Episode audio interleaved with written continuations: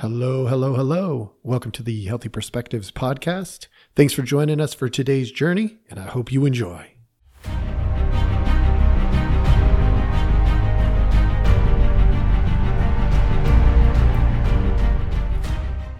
Hello, hello. Welcome back. Thank you for joining us again. I am going to get after this January sixth stuff. We are heading, uh, we have not seen the... Um, the final results of this yet, but there is the hearing going on, and I want to talk a little bit about it because some things have come to my mind uh, that are that definitely clinically driven. Um, and I'm going to start with a little little a little sidebar here to to help us get going. I have done uh, probably thousands, and that's probably not an exaggeration, thousands, plural, many of them, of hours of family therapy.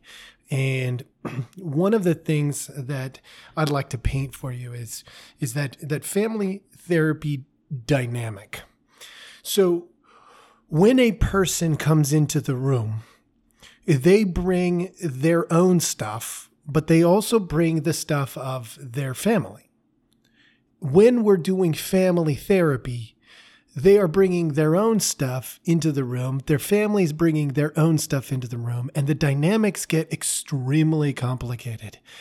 So, for instance, in every relationship, there's not just two. There's not just you and me. There's you, me, and us.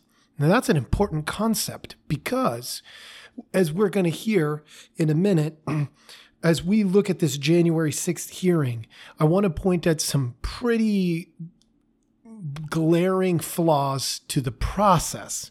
I'm not saying that the outcome should be one way or the other on this particular topic. Uh, what happened on January sixth at the Capitol, there were some things there that should not have happened. I am, I am not a person who advocates for violence. I do find it totally okay to protest. I think people can do that. I think that that's part of our American way. Uh, you look back in our history, protesting, fine. Violence is where we draw the line. Do not get Get violent. So with that in mind, I bring a, a kid in, let's say. If I bring a child in and I am asking them some questions about their family, and they tell me, oh, my mom this, and my dad this, and my brother this, and my sister this, and blah, blah, and, and they go on and on. It is absolutely foolish and naive for me as a counselor to assume that I understand the family dynamics. I have one point of view. That would be the kid's point of view. So then what do I do? I then talk to mom or dad. I pull one of them in and I'm like, okay, tell me about how things work in the family. And they go, da, da, da, da, da, and it get, get to the end of them telling their version of it. And now I've got two data points.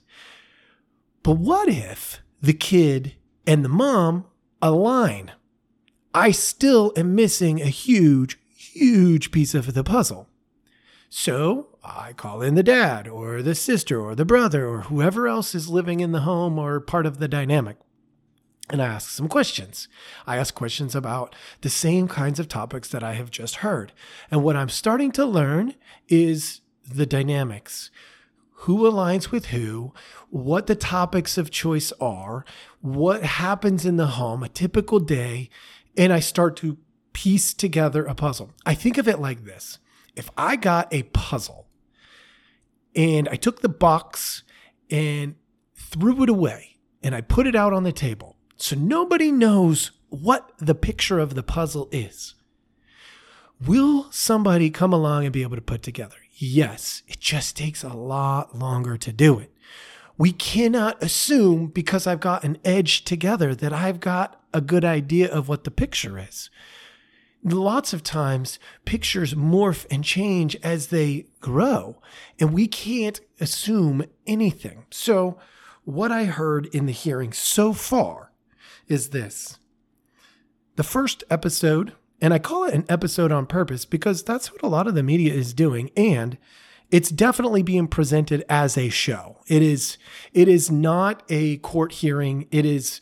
It is not a typical uh, congressional hearing of any kind. It, it's it's really a show.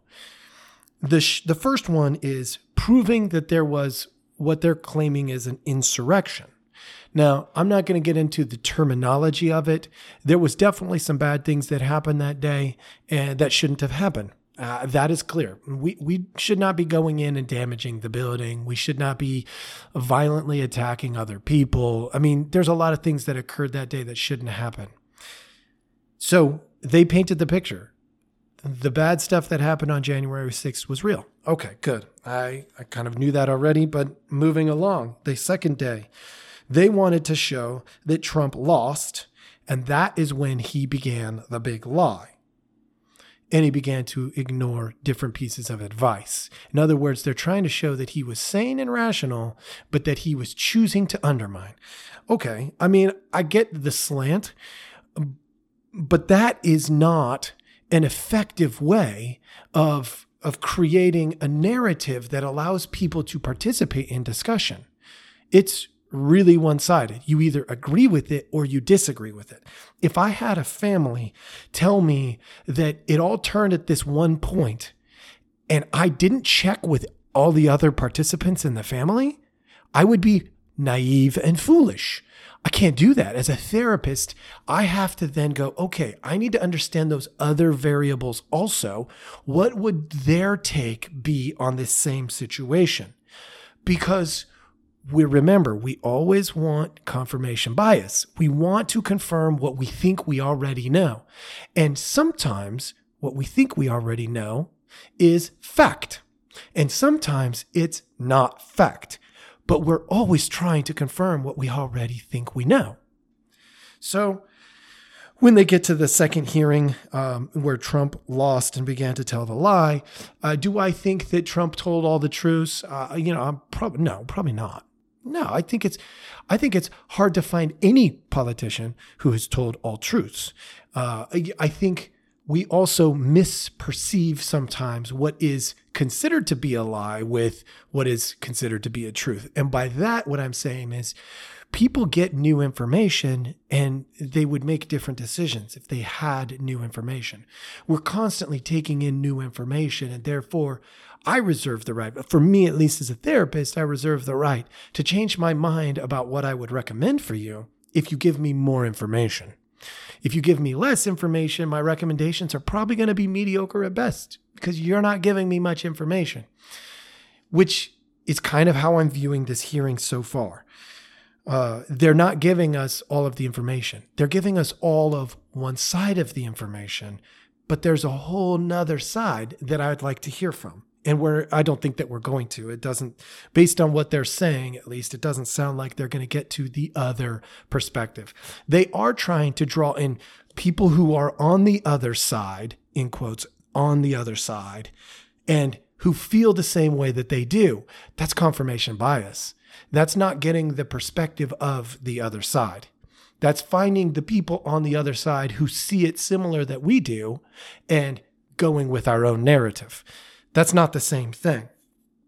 And I wouldn't I wouldn't expect that from a family either. That would be like that example that I painted. That would be like that that mother and that child who align together on an issue and therefore assume that the whole family should see it the same way. Not necessarily. We bring in another party and all of a sudden we might be going, wait a second. Uh, my former recommendation has to shift. This is new information for me. So we're missing a bunch of information. And clearly that's that's the point of the hearing, is they're trying to paint a picture, not necessarily the picture. That's not to say that there weren't a lot of things that went wrong and there weren't some lies in there. Uh, I, I believe there probably were, and there was a lot of bad stuff that happened that day. But from a therapeutic standpoint, gosh, we have got to be looking at this hearing and going, well, okay, now I want to hear the other side of the story.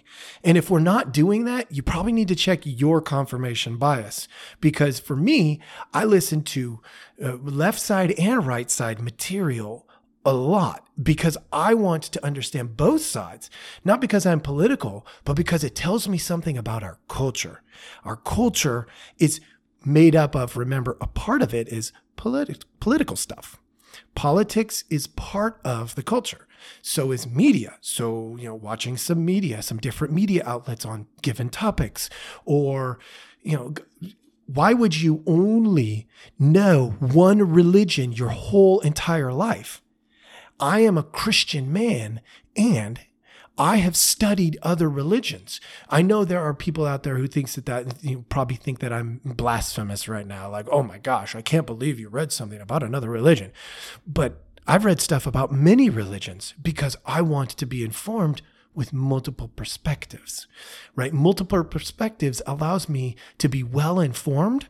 And then when I decide what I believe, then I know that it is at least covering many viewpoints. It is not just one viewpoint. Well, that's what I was taught, or that's what I was told. So doing some research is important. So the, the third hearing um, looks like it was really about framing Donald Trump as a thief. You know, it's saying he stole two hundred fifty million dollars. He's a fraud. And yeah, this, I think this is where Um, it really gets into, I mean, it's doing this all along, but it's really trying. I really believe that there's this underlying current from a clinical perspective where it's, it's shaming anybody who uh, uh, aligns with anything that Donald Trump thinks or his, you know, his take on, you know, what happened on January sixth. Now, I think shaming people is a terrible method to go down. Like it's, it, you should not go down that path. Uh, I don't think that that's very effective, but on, on the, he's a thief. I really think that they're shaming everybody. They at one point, um, said there was this quote and, and I jotted it down because it was so pertinent. They deserve to know where the money is going. I completely agree. So let's open up the, the books and take a look at where all of the money is going everywhere. Like, let's take a look at where it's going right now. Where is our money going? Let's take a look at what B L M has done with their money. We're, we're still, uh, to my knowledge, waiting on that. And it was supposed to be, they had delayed and delayed and delayed. Like, I agree when we donate money, but here's the problem. I don't think that responsibility could actually be on the, the people who are running it. I don't think it is. I think it's on us before we hand over the money to figure it out. The only exception to that is our taxes, because they don't let us not pay taxes. So if we pay taxes, we need to know after the fact, preferably before the fact, but that means we have to be really super involved in where the money is going in the the the lead up to the spending. And most of us can't or won't be part of that. Um, you know, there's a lot of stuff that happens behind doors that are locked and relatively secure.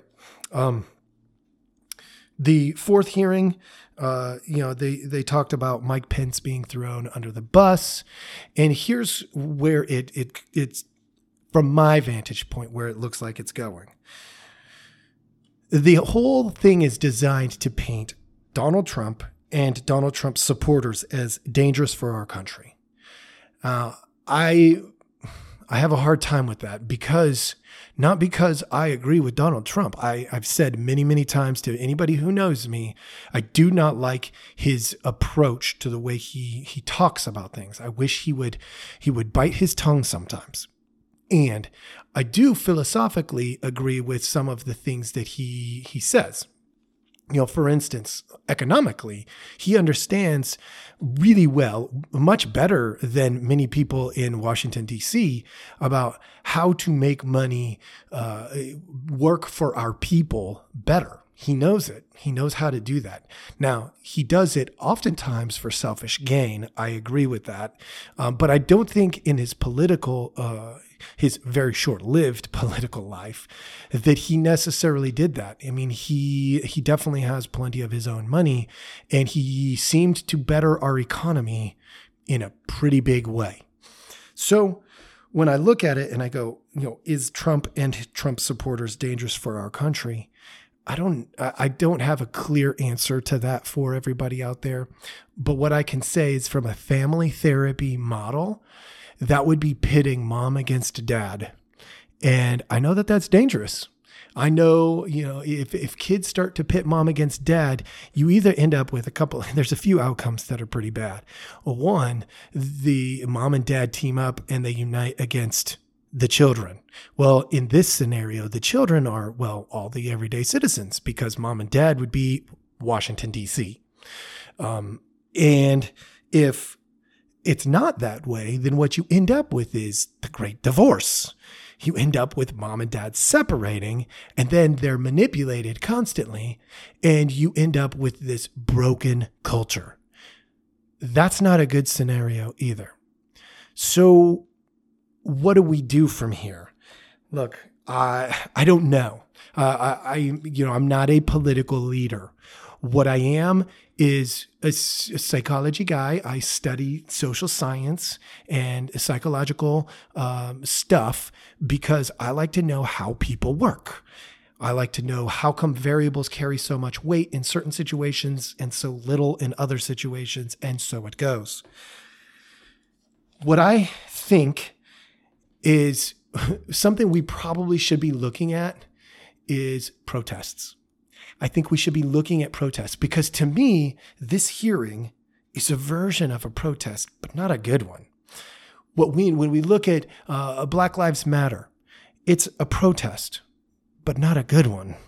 When we look at, uh, you know, the Antifa, when we look at, um, we have so many examples of good, healthy protests that have worked. Why are we not looking at how we protest when something is not going the way that we, the people, might want it to go? Because there's a lot of stuff going on right now that I think you you, you could pull in Democrats and Republicans and independents and constitutionalists, and, and you could pull them all in and say, what do you think about this? Oh, I think it's broken. Oh, I think it's broken. No, I think it's broken. Wait a minute. I think it's broken too. And we could get an agreement that something is broken. How do we protest in a way that's good and healthy? And so I did a little bit of research, and I got to tell you, it, it's a little bit all over the board. Um, one thing that seems to be pretty common is that it shouldn't be violent, that laws should be obeyed. And yet that seems to be the one thing that the media picks up on anytime the law is not obeyed. And that's a problem. Um, and I'm not saying that we shouldn't acknowledge when laws have been broken. I think maybe we should, but we should do it during do do after due process, right? Through the legal system, because those are public records. And then we do that way. That way, it's it's real information. It's not, oh, we suspect that this is going to be right now. We we don't have a, a clear definition of insurrection yet, because it hasn't fully gone through the legal system yet. There are people who have been prosecuted and people waiting to be prosecuted. And there's there's just a lot of information that still has not gone through the legal system. But we do we should be able to agree that laws should be followed. Well, the, starting with the big ones, right? We should not be blocking people's way to and from places. Or if we do, we should have a permit to do so, because we can get those, right? We can get those at the local level. We could we could get a, a, a permit to do a safe protest, a nonviolent protest on a bridge or on a uh, on a, a street corner or, or whatever. We can get those permits. We should apply for those permits and do it. Now, what if it happens too fast? What if it needs to happen fast? Well, okay, so, you know, uh, that's a good question. If you're on public property, are you allowed to protest? The answer legally is yes, you can protest. But what that entails, it's got to be nonviolent. It's got to be nonviolent. So when it becomes violent, it becomes a problem. It's not a good protest. It should have dialogue. Well, I'm looking at most of the protests I've seen in the last few years, and I'm going, yeah, that's crap. There's there, there isn't dialogue. It's not about a conversation. It's not about creating unity and and growing together. It's about, I'm on this side, you're on that side, and you are evil and bad because you're on that side. I may not be evil and bad. I might just disagree. I mean, sometimes that happens, right? So, you know, if we protest, we should be interested and curious about, well, what is the other side all about? For me, if I went to a protest, I would actually be walking from side to side asking questions. I'd be like, well, why do you think that? And I would want to hear, I genuinely would want to hear what they have to say. I know I'm an outlier in that, right? I'm not going into a align, aligning myself with one side and saying the other side is evil and bad. But really, we should look at protests because they're not creating dialogue. The goals are unclear. The goals are super unclear. And with unclear goals, you don't really have a good protest. And are they catchy? Yeah. They're catchy for who? For media. They're not catchy for the general population. The general population, I don't think, cares when you chant. I think the general population wants to hear the dialogue. So when we come back to that family model, getting a family to talk things through, that's hard work. That's the most important work, but it's hard work. And in a, the same would be true in a protest. If we want to protest something, go out there and say, hey, I believe this. Great. Have some clear goals and be open for a dialogue. That doesn't mean when you disagree with me, I'm going to get loud and mean. That's not a good response. That's an unhealthy psychological response. A healthy psychological response would be, okay, I'm going to hear you out. I, I'm having a hard time with that. I need a second. I want to, I want to gather my thoughts. Okay, go on, carry on. Let's, let's keep going. Right? But instead, we're trying to create all these catchy things that the media picks up on. They're auditorily catchy. They're, the videography is catchy. And what's catchy? When people act stupid. Frankly, that's catchy. I mean, who doesn't want to go onto YouTube or or or one of those video platforms, right? I mean, go to any of them and what they're really, truly looking for. What are we looking for? Oh, I know. We're looking for uh, something that's stupid. We want to see it on YouTube. We want to see it on Instagram or Facebook, or we, we want to see it on Rumble. We want to see it on any of these platforms. We want to see stupid because stupid is fun to watch. Now that's drama. You know, I know it's entertainment, but not when you're in the moment. When you're in the moment, it can get dangerous really quick. So being catchy and stupid, that's not really a great idea. Although in the short term, it's going to get you a lot more views. And that's what media is really about, I think. Um, a good protest is going to create inclusion, work groups, diversity, stuff like that. It's going to be bringing different sides to the table on purpose. Now, what I would love to see is at one of these protests, you know, having a, a psychology guy, somebody like myself, or, uh, you know, I don't know, somebody who's who's got the, the talent and the skills and the time and the money and all of that stuff to go in and gather up two people from the different views. You know, like two people from this view, two people from this view, and, and bring them together. And we're going to sit down. We're going to have a four-person conversation. It's going to be a group. It's a therapy group. But it's not designed for therapy. It's designed for growth, which is really therapy group.